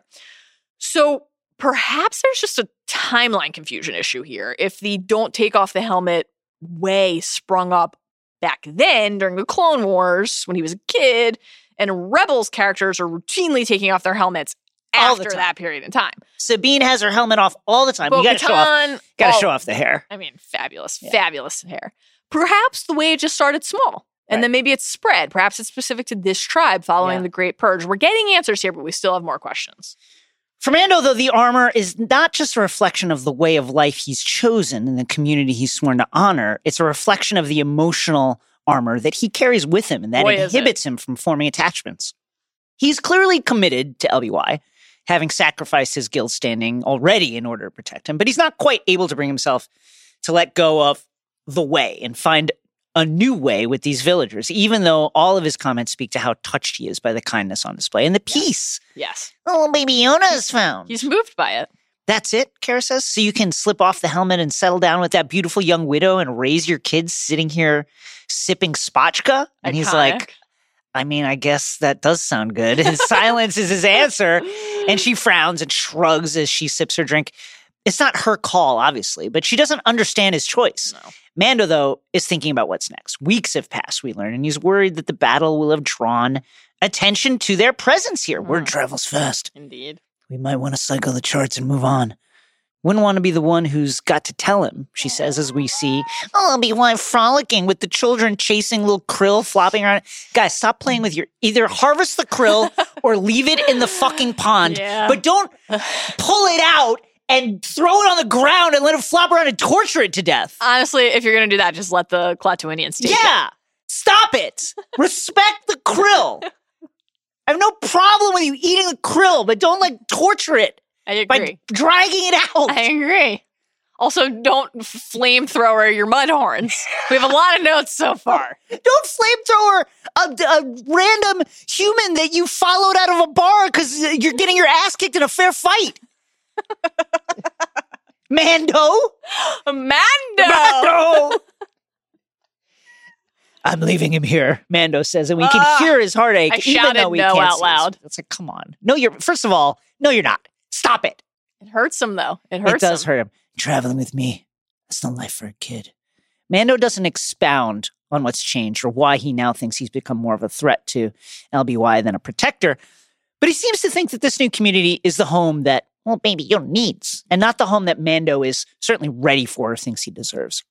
I did my job. He's safe. Better chance at a life. But life is something to share with people that you love. And Mando is that for little baby Yoda. It's going to break his little heart, Cara says. He'll get over it. We all do. Okay, Dad, you fucking hard ass. God. I thought that was a sad line. it was sad, but like, dude, he's speaking to his own experience about his loss and pain. It's like everybody here likes you. Just hang around. he's speaking of his own experience, certainly, having lost his family and learned to adapt. But Mando, clearly guided by his heart beneath the gruff exterior, isn't exactly a model Yes. in this sense. No, he's not. Mando's farewell with Omera is quite it is. tender and heartbreaking. is. it's very nice here, he says. I think it's clear he's happy. And he's speaking of Baby Yoda, but also heavily projecting. And Omera knows it. What about you? She says. Are you happy here? We want you to stay. The community's grateful. You can pack all this away in case there's ever trouble. You and your boy could have a good life. He could be a child for a while. Wouldn't that be nice? Wouldn't it? He's 50, by the way. Have you told her that? He's old enough to listen to us fuck all night. He's 50. He's he's heard some shit, believe me. She obviously is speaking with the audience's voice here, and it is really nice to hear. Mando thinks so too, as painful as it is from. It would, he says. And there is There's real emotion real voice. great voice acting by Pedro Pascal Yes. in this moment. You can feel it coming through, even with the filter that's on his voice. You could feel it. That right there is the Red Viper that we know and love and have been waiting to see more of here. I hope we get more of it moving forward. And she reaches with her hands and with ours to try to remove his helmet. And for like a second, it seems like maybe she's going to. And he stops her. I don't belong here, but he does. And that moment, that exchange really cuts to the push pull behind that idea of community, wanting it, even yearning for it, but also not thinking or allowing yourself to think that you can really have it. And the episode's mix of peace and war, longing and motion, quintessentially Star Warsian, but approached by focusing on this kind of slice of life that the films just by definition don't have the time to slow down and explore. And it is really important to see for us and for Mando and for Kuiil Yes. and Omera and Baby Yoda and Cara and all the other characters that we've met so far in this journey who despite their different paths and different motivations and their emphases in the present, are united by this, by the desire to find peace and belonging. I will look after him as one of my own. Omera oh, I bet you will. She's the best. I got some. I I don't even want to put this kind of evil on this podcast, but so Baby Yoda's not going to die. All right, I'm not going to happen. I believe that I want to just say this. Mandalorian not going to die. I will never recover if Baby Yoda dies. I will I think never recover. I think whatever plans. I think they know. I think they understand that they can't do it. Put it this way: if They- they, didn't understand it before, they understand it now, and are hopefully re-editing the end of season one. They have to it's like because I will burn the Disney offices to the ground. that said, I do. I. I worry. Like, I feel like we're going to see Omera again, and someone's Oh, got to die this season. You know what I mean? Like, it's. I know. I hate it Why? because I start thinking like this. Oh my god, I think you might be right. I know it's bad, isn't it? It's. Fuck. I know. He's gonna maybe try to be Yes. with her and live that Yes. life, and then she'll die. I know. God it's awful. Damn it! I know. I feel terrible about it. Oh my god! No. It's terrible. No! No! Anyway, I Oh hope that isn't the case. I'm really upset right I now. know. It just feels like they're teeing that up. It feels like a, a real possibility. Shit. Yeah. Take Paz Vizsla instead. Every, listen. Get that big hulking side of beef out of here. Now, even Greef. Listen, Oh, I'll say goodbye to Greef if I will means say I will kiss him on both cheeks. both Beskar blocks. Goodbye, my friends. Kiss him and whisper into his ear. You're a hate you because you're a legend. You're a legend, Greef Karga. Uh, anyway, protect Omera at all costs. We cut next to a crosshair view from the fob carrying bounty hunter's rifle, and the less we have to think about LBY and the bounty hunter's crosshairs, the better. My, my heart God. rate just like goes up. My stomach clenches. I know, I'm, I'm sweating. no. Never do this again. Perish this image and the thought. Oh my God. So awful. However, we have to talk about for a second Yes. how these fobs work. I think it's Yes. important. This is important information at this point. And Ben Lindbergh brought it up in his great piece about uh, Yes. Mandalorian episode Wonderful. four. We got to know how these things operate. It's time. Why was it that Mando thought that they'd be safe here? Clearly, he knows something about how they operate and there must be a range to them. The fact that he did and that they were for quite a while, for weeks, indicates that a fob carrier needs to know the planet in question, or at least a a general area on a planet in order to get the fob in range and activate it. This also jives with what we learned from Mando and the client in chapter one when discussing how Mando could find the asset. They know he's here, Cara says. Yes. Then they'll keep coming. Yes. Ugh. If laying low is key, Mando erred by helping the villagers and drawing attention, even if doing so was right. There's a mm. real dilemma here. Can you act as is in your nature and your occupation if your safety and LBY's safety rely on inaction? Hmm. Terrible. Baby Yoda can't stay here now because they know he and Mando are on Sorgan, meaning Sorgan is a bust. But the fact that he thinks it's worth trying to go somewhere else indicates that, again, there's a way to avoid the fobs at least for some time until your location surfaces. IG 11 indicated that his fob responded to signs of life, organic matter. The fobs will continue to prove key. That much is clear. And hopefully soon we'll learn exactly how they work and how to combat them. I think, you know, it's like the Beskar reminds me of the Elder Wand in that way of, of like it draws Mhm. action and conflict to the wearer. Bloody It can't- pages. It can't help Yeah. but do that. People see you and they go, oh, right. either I'm going to challenge him or I'm going to ask him for help in a challenge that I'm having. Right. He's going to have to take it off, hopefully in bed with Yes. Omera. For now, it's time to go. Baby Yoda perches on the edge of his cart. It is heart melting. Looking out at the friends and newfound family, this community that he's leaving behind. And it's for his own good, it's for his protection, but that doesn't make it hurt any less for us or for him. Cara and Mando say their farewells for now. And the children are despondent, wailing, Winta hugging Baby Yoda as he lets out this little squeak of love. I'm gonna miss you so much, she says. And Omera thanks Mando and he walks away from a life that he knows he can't have, but clearly wishes that he could if things were different, if maybe he were different. For now, it's onward. Baby Yoda standing in his cart, upper lip quivering as they pull away from the only community that we've ever seen him know. Wrenching! If this is, let me just say this if this is the series, a kind of adventure of the week, Yeah. all slotted into like some overarching plot structure throughout the season, I love it. Sign me up for I'm in. 10 seasons. I'm in. That said, Yeah. in 30 to 38 minutes, Mhm. I think you got to have like 18 episodes a season at some point. Yeah. The fact that we're halfway through already is kind of difficult to fathom, actually. I hope season two is really soon. I really hope so too. It's not like, come on, Favreau, you're not that busy, right? I will say I'm very eager for the Obi Wan show, so I want to clear the way for that. Yeah, we we know you are.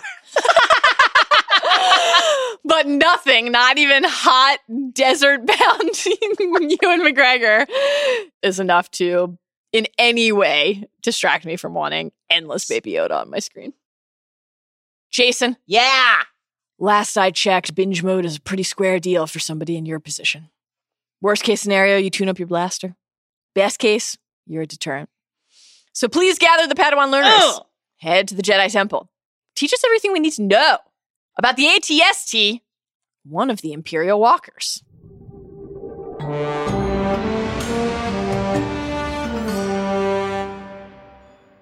Manufactured by galactic industrial giant Kuat drive yards, we've talked about them in the past. The Imperial All Terrain Scout Transport, the ATST, also known derisively mm. as the Chicken Walker, is a two legged rapid response armored assault vehicle. The Empire often deployed them as outriders, engaging defenses with hit and run tactics, so the enemy couldn't focus fire on the main force, which is usually in the form of the AT-ATs. For defenders like the rebels on Hoth, facing an armored formation of AT-ATs screened by ATSTs offers nothing but bad choices. If you fire at the mobile ATSTs, you've just given away your position, allowing the AT-ATs to zero in for the kill shot. If you focus on the AT-ATs, you allow the ATSTs to roam unchecked, picking off soldiers and light vehicles. The secret to using the ATST correctly is to provide them with support, either in the form of AT-ATs, air support, or infantry support. Without proper support working in tandem with the Scout Walker, the vehicle, as we saw in Sanctuary, is extremely vulnerable. Now, Zach Kram Mm. would like to play devil's advocate by saying that on Endor, the ATSTs were supported by ground troops, but they were indeed vulnerable. I would counter by saying the Empire used them extremely stupidly on Endor by having them chase alone after Ewoks, which I get it. They look like easy pickings. You just have them like run after Ewoks, but unsupported by infantry. And then all of a sudden the Ewoks turn out to be pretty good at taking Yeah. down ATSTs, and now you look dumb. Especially when motivated by their fake god. It was. This is honestly trouble. We'll get to that in Return of the Jedi. It's a war crime. It's nothing short of a war crime. I'm not joking. You're right. It's an outrage. Bring C3PO up on charges. I want to talk about it. Truth and reconciliation, Oh, finally, God. for the Ewoks. Let's talk about firepower. The ATST comes equipped with two chin mounted laser cannons with an effective range of just over a mile. This is the main weapon used for engaging gun emplacements and entrenched enemy positions. For up close encounters with infantry or perhaps Ewoks mm. or a vine swinging Wookiee, the sides of the head feature a grenade launcher and a light anti personnel blaster cannon. The head can turn 240 degrees, allowing the co pilot to target the guns with precision. The scout's armor is robust enough to turn back small arms, handheld blasters, and grenades as long as they go off outside the vehicle, but light enough to allow for speed and maneuverability. Heavier weapons, however, cannons, missiles, can turn a chicken walker into barbecue chicken walker. Mm, delicious. Heavier anything, really. Let us not forget Cara Dune. that Ewoks took down ATSTs using two huge logs suspended by ropes. You work with what you got. You don't have trees on Sorgan? you know that on this planet could hurt the walker's legs. Oh, yeah? I thought you did mop up operations after Endor. Read the report. Fucking hamsters took those things down. This simple contraption generated enough kinetic energy to pancake an ATST's cockpit. So the trick is always to keep moving if you're piloting one of these things. Get in amongst the foot soldiers, cut them up, and don't let the big guns get a fix. And look out for redwood logs. Mm-hmm. Movement is generated by those two motorized chicken legs, which, despite the somewhat gangly appearance of the vehicle in action, allow the ATST to operate in a variety of environments. The all terrain in AT, as Zach Kram noted to me in my document. We've seen scouts and scout variants in heavy snow on Hoth, in thick forest on Endor and Sorgan, in treacherous swamps, Mimban, and in crowded city streets, Jedha City. Take out the legs, however, and the platform is useless. Kara, while laying out her plan, tells Mando and the villagers that nothing on this planet can damage the legs on this thing, and I don't want to talk about it anymore. The fucking Ewoks did it. The Ewoks did it! Put some respect on the Ewoks name. Please, can we respect them? We lured them into a devastating war, and now we don't even talk about Their achievements. their achievements, their contributions. Another frankly baffling weakness of the ATST is the pilot hatch located at the top of the craft's head. Other than the height of the cockpit off the ground and a simple locking mechanism, the hatch lacks any defensive measures. The cheek mounted laser cannon isn't maneuverable enough to shoot an enemy fighter who managed to get on top of the walker. And if, as happened on Endor, one of the pilots decides to pop out, Mm. that leaves the craft susceptible to being boarded. The ATST and the AT-AT were inspired in part by an illustration depicting four-legged cargo vehicles trudging through snow created by the industrial designer, concept artist, and futurist Syd Mead for a 1969 brochure for U.S. Steel inspired by the cybernetic walking machine or walking truck, a four legged prototype vehicle built by General Electric in 1965. It could go five miles per hour and was apparently exhausting to drive. Mead began his career in 1959 with Ford Motor Company and would go on to contribute to the 1978 Star Trek movie, Blade Runner, 2010, and most recently, Blade Runner 2049. In his book Sentinel, Mead said of his futuristic walking vehicles in the US Steel brochure, quote, the largest land animal now extant is the elephant. As he puts his weight on each foot, weird gendering of the elephant here, as he as he puts his weight on each foot, the metacarpals and tarsals fan out from the ankle and the foot spreads, distributing the pressure. Conversely, as the weight is retracted, the foot contracts and never gets stuck in the mud. The same principle was incorporated here. The foot structure would be alternately inflated and deflated in the walking mode to duplicate the natural function of the elephant's foot. In 1977, during pre production for Empire Strikes Back, Joe Johnston, who along with Ralph McQuarrie is the artist responsible for the look of Star Wars, was iterating the design for Imperial tanks. He felt that a tread driven vehicle construction would be too earthly, not high tech seeming enough. So he hit on an idea for a two legged vehicle, which Lucas liked.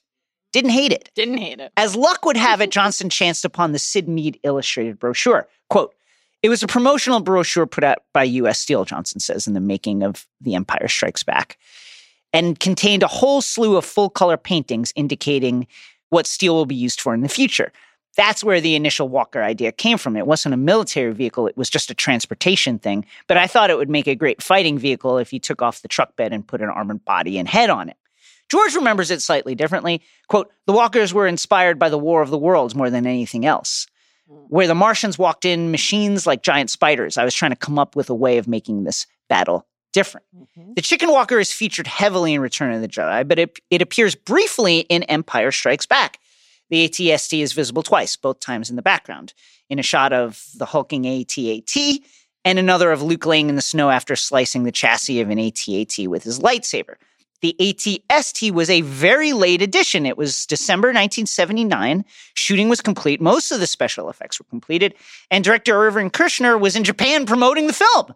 The model shop built a prototype miniature chicken walker based on Joe Johnston and special effects artist John Berg's design. Johnston showed it to Lucas.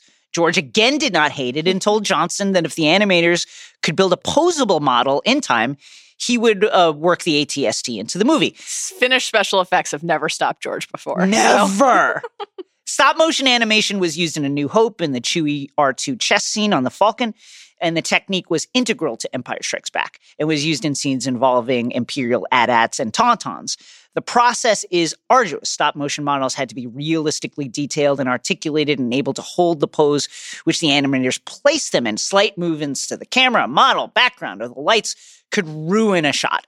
Quote, John broke it all down and figured it out, Phil Tippett says in Making of Empire Strikes Back.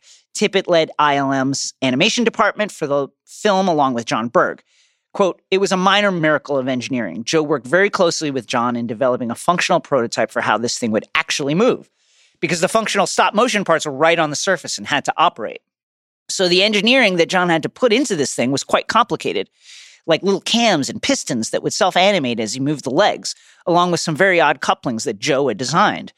The issue with stop motion, however, is that the action has a tendency to appear staccato or strobe like or, or jerky, no matter how finely the models are positioned and shot. Tippett co developed a technique called go motion, which introduced blurring effects to smooth the action and make it seem as if it occurred more realistically in camera. The idea of using blur has existed for decades. Some early methods for achieving this included smearing Vaseline on the camera lens or gently flicking the model or moving the table while the camera lens is open, exposing the frame. GoMotion built on this moving the model technique, but used computers to pose the miniature and move it very slightly during the exposure of the frame, thus creating something that was more detailed. Wonderful. Thank you. Chicken walkers. The chicken walker. Mal, Yeah. you know we raised some nuggets here a few weeks back. It's too much action for a backwater town like this. Too many nuggets. Word travels fast about these nuggets. but before we leave, let's roll like BB 8 through eight of our favorite insights and observations from this episode. Lightning round style, you go first. Number one. Last week, Deborah Chow made history by becoming the first woman to direct a live action Star Wars installment. This week, Bryce Dallas Howard doubled that number by directing chapter four, marking, obviously, but still worth saying out loud, the first time in Star Wars history Hmm. that women have directed consecutive live action installments. And Howard, of course, is not the first member of her family to direct in Star Wars. Her father, Ron Howard, never heard of him, came in to helm Solo, a Star Wars story, after Lucasfilm boss Kathleen Kennedy bumped Phil Lord and Chris Miller from the project. You can hear us talk about that on our Solo pod. Like the rest of us, Bryce Dallas Howard is clearly infatuated with Baby oh. Yoda, tweeting and Instagramming some rashes about how her cat looks like LBY, as well as about how difficult it was to keep the Baby Yoda spoilers quiet between working on her episode and the release of the show. So you got all these children. You know, Oh. children can't keep their mouth Oh, shut. God. What's like the NDA for the, the kids? it's like, listen, don't please don't talk about. it. How do you keep? It's just be know. impossible to keep I them all know. quiet. while Bryce Dallas Howard clearly brought that cat adoration to the way that she filmed LBY, she also seemed to bring some of her Jurassic World experience too, giving the ATSTs and their menacing paw prints that real dinosaur energy. But something else influenced her too loving Star Wars. Who among us, Yes. right? As she told fandom in an interview, quote, when you're on that set, and I hope that this is not incredibly dorky for me to say, but it's like everyone believes in the force. That's not dorky. That's wonderful. I love it. Howard did not just grow up a Star Wars fan, as sheer minded fandom in that same interview. She grew up around film sets on which George Lucas specifically worked, as Lucas was the executive producer Flex. on It Is a Flex on Willow, which her father Ron directed. She also shadowed her dad on the solo set, telling fandom, quote, when my dad did solo, honestly, I was like, hey, you know that word nepotism? I'm calling it I in. respect it. I respect it I too. I fucking respect it. Own it. Number two. Speaking of cats, the Yes. Loth cat Mm, made an appearance in this episode, hissing at poor LBY from under the Sorgan Cafe table that's tough. and spooking her little buddy. Loth cats hail from Lothal, an outer rim planet that serves as home base for the Spectres, aka the ghost team from Star Wars Rebels. Hell yeah. And if the Loth cat looks familiar, that's where you've seen it. The breed of Tooka cat was a steady presence in animated form on Rebels, including numerous notable sequences involving Ezra, Yep. from a force training lesson that centered on Ezra trying to feel the living force through a Loth cat to Ezra following a Loth cat in a vision in order to attempt to learn about his parents. Loth wolves, Mm. which hail from Lothal as well, are also glorious creatures guarding their planet through their connection to the Force. While a Loth cat can show affection if you earn it, they're also hunters, unafraid to use their claws and teeth in its ample, large mouth Yeah. to attack anything from probe droids to Imperial guards to Lothrats and almost little baby Yoda. Prominent mouth there. Number three, from Loth rats to Womp rats. When Mando settles on flying the Razor Crest to Sorgan, he asks Baby Yoda, quote, You ready to lay low and stretch your legs for a couple months, you little womp rat? Man, he hasn't been around kids a lot and has had a tough upbringing, so he doesn't know. But like, and yet he loves the foundlings. I know. What's he calling them? little rat. The unconventional term of endearment is obviously familiar to all Star Wars fans, though certainly not in that context. In A New Hope, in response to hearing how challenging the Death Star target hit would be, Luke says, quote, it's not impossible. It's not impossible. Probable. I used to bullseye womp rats in my T-16 back home. They're not much bigger than two meters. Weird flex, Luke, but okay. I know, right? Associations with Baby Yoda and Luke are more than enough to forever install Womp Rats in the Star Wars Creature Hall of Fame. So, what exactly are they? Well, they're rats, specifically gray rodents native to Tatooine, which, despite their size, not much bigger than two meters, folks, just ask Luke, had many prominent features, including large, pointed teeth, three sharp claws per paw, long tails and ears, and it's kind of like gnarly patches of black hair covering their spines. Kind of gross. Some rats, wonderful. Womp rats, not so. Acclimating to Tatooine's desert climate, they became menaces for the moisture farmers who have to deal with the Womp Rats' assault on their garbage piles. And the Gross. Womp Rats particularly enjoy the vibes. Java Heights, great place to hang. And when assembled as a group, the Womp Rats tenaciously attack residents. Fearless creatures, though as Luke showed us, the residents respond in kind by hunting the Womp Rats either for sport or pest control. Distressingly, the Womp Rat is a cherished accessory of the Tusken Raiders, who put Womp Rat tusks on their outfits. Listen, they're Hype very beasts indeed. they're very uh, respectful of the natural habitat of their planet, Yeah. and I like it. It's probably part of why Anakin slaughtered them. Number four, and what of the Klatooinians, aka the raiders who attacked the krill farmers?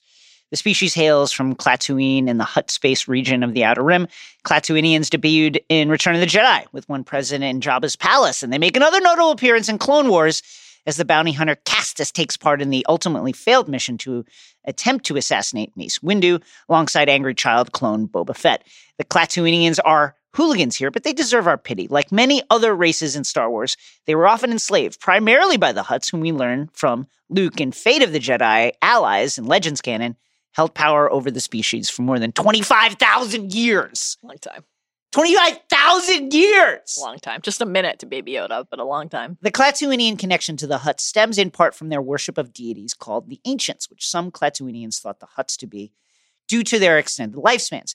Many parts of Klatooinian life, including the trade guild, fell under Hutt control until an uprising challenged Hutt rule.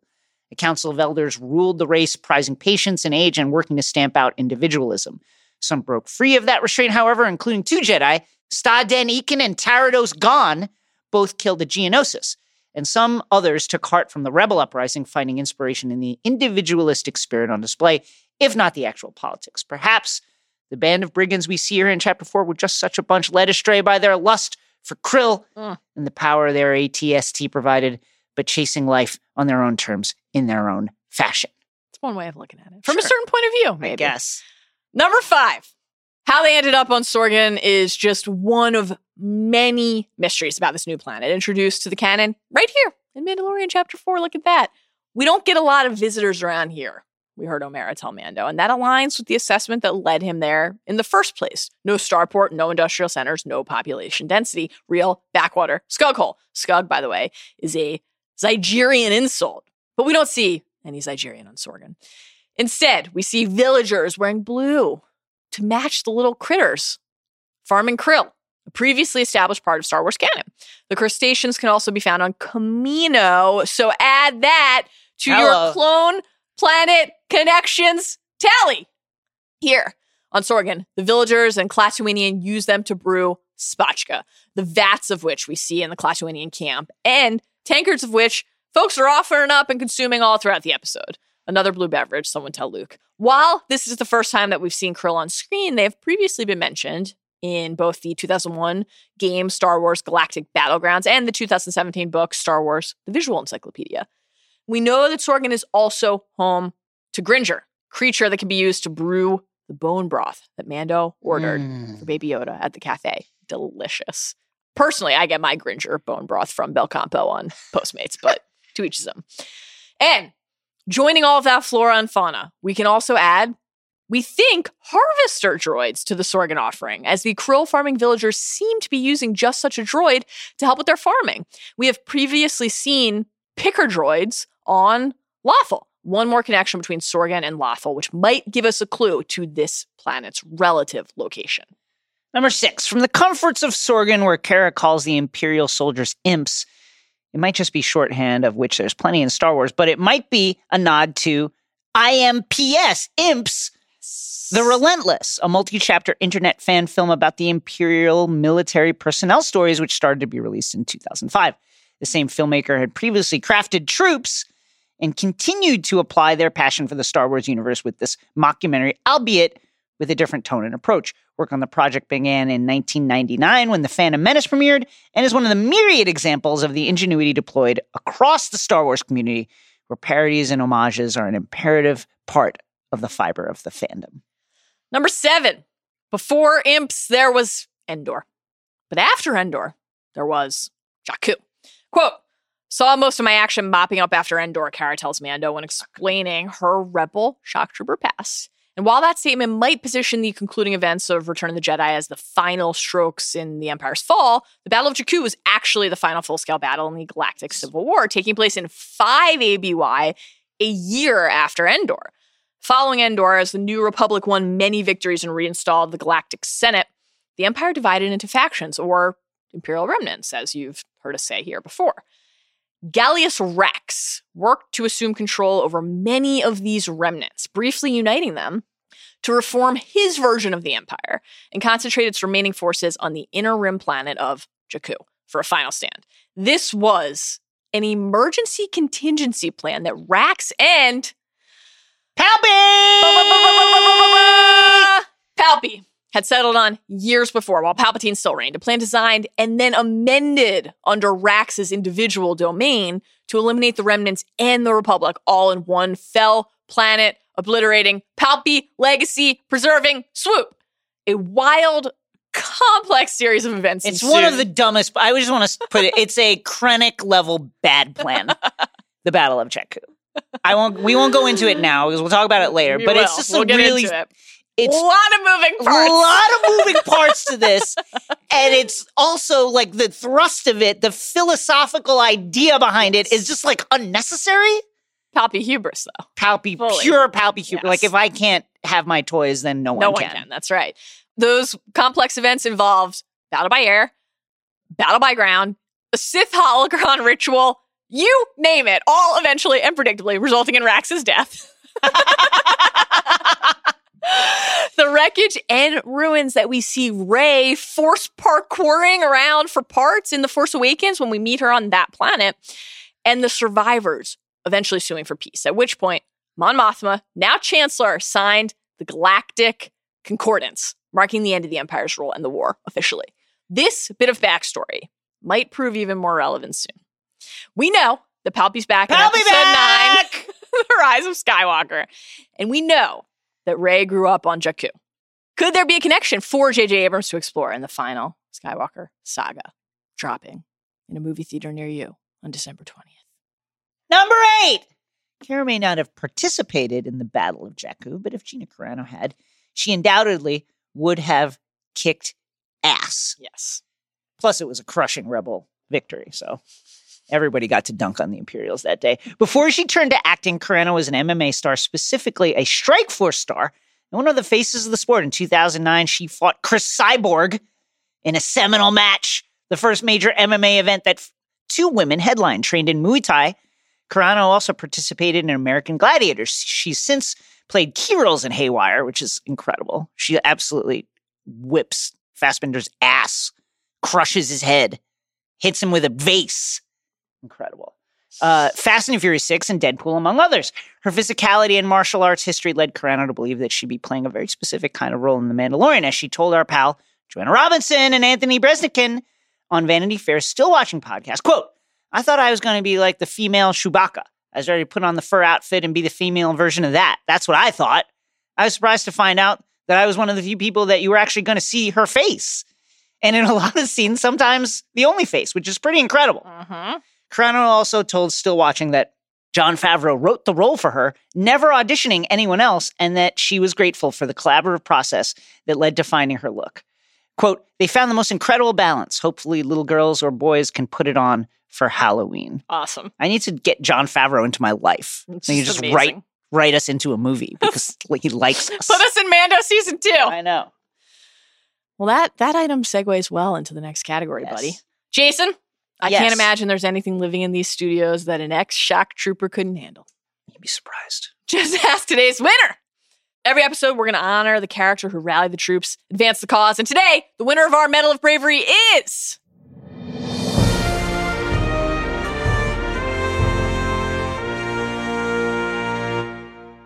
Cara We've been anticipating the arrival of Gina Carano's Cara Dune in our story since seeing her dope tattooed face in the trailer, and she did not disappoint. No, a truly great introduction from the moment that we see her hanging out at the cafe. Clearly a hyper aware person, spots Mando, thinks he might have a fob out on her, and then more than holds her own against Mando, fighting him to a draw in their initial skirmish, fighting so fiercely that she's punching Beskar with her bare hands, never sustaining an injury, and kind of incredible. And after she shares Baby Yoda soup, she sets the terms without fear or hesitation. I was here first, you gotta go. And this former rebel shock trooper is smart, knows how to protect herself. Her awareness extends well beyond battle. She calls out Mando for his lack of bedside manner with the mm-hmm. villagers. Tough moment for Mando.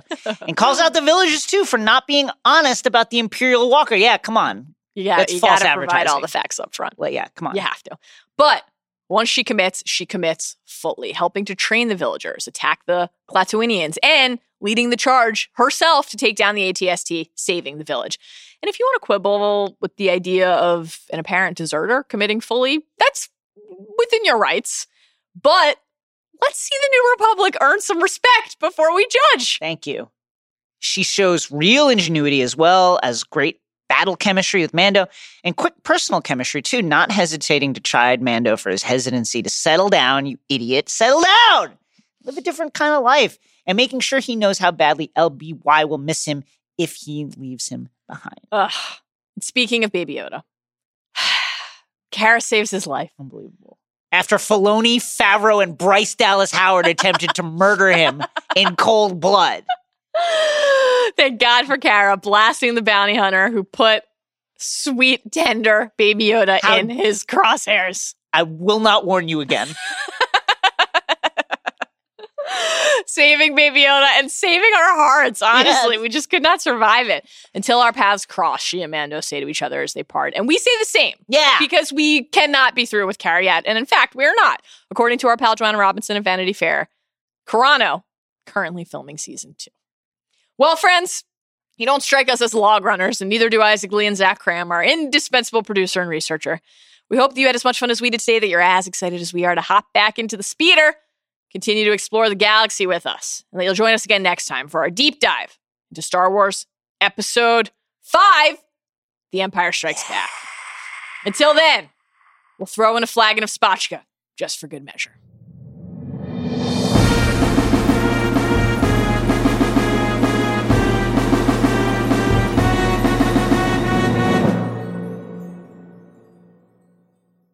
Nothing on this planet is capable of damaging the legs of an ATST. I've seen them take out entire squadrons, people. So we're going to have to be precise. We're going to fight hard. Uh, ma'am? Yes, you there with the stick. Didn't the, uh, what do they call them? From Endor. The little bears, the small, didn't they take down ATSTs? That was a general battle. There were a lot of rebel forces there. Chewbacca was there. General Solo was there. General Leia was there. So there was a lot of other stuff. Yeah, but I heard they, they just used like logs, right? We got logs all over the place here. Next question. You with the basket.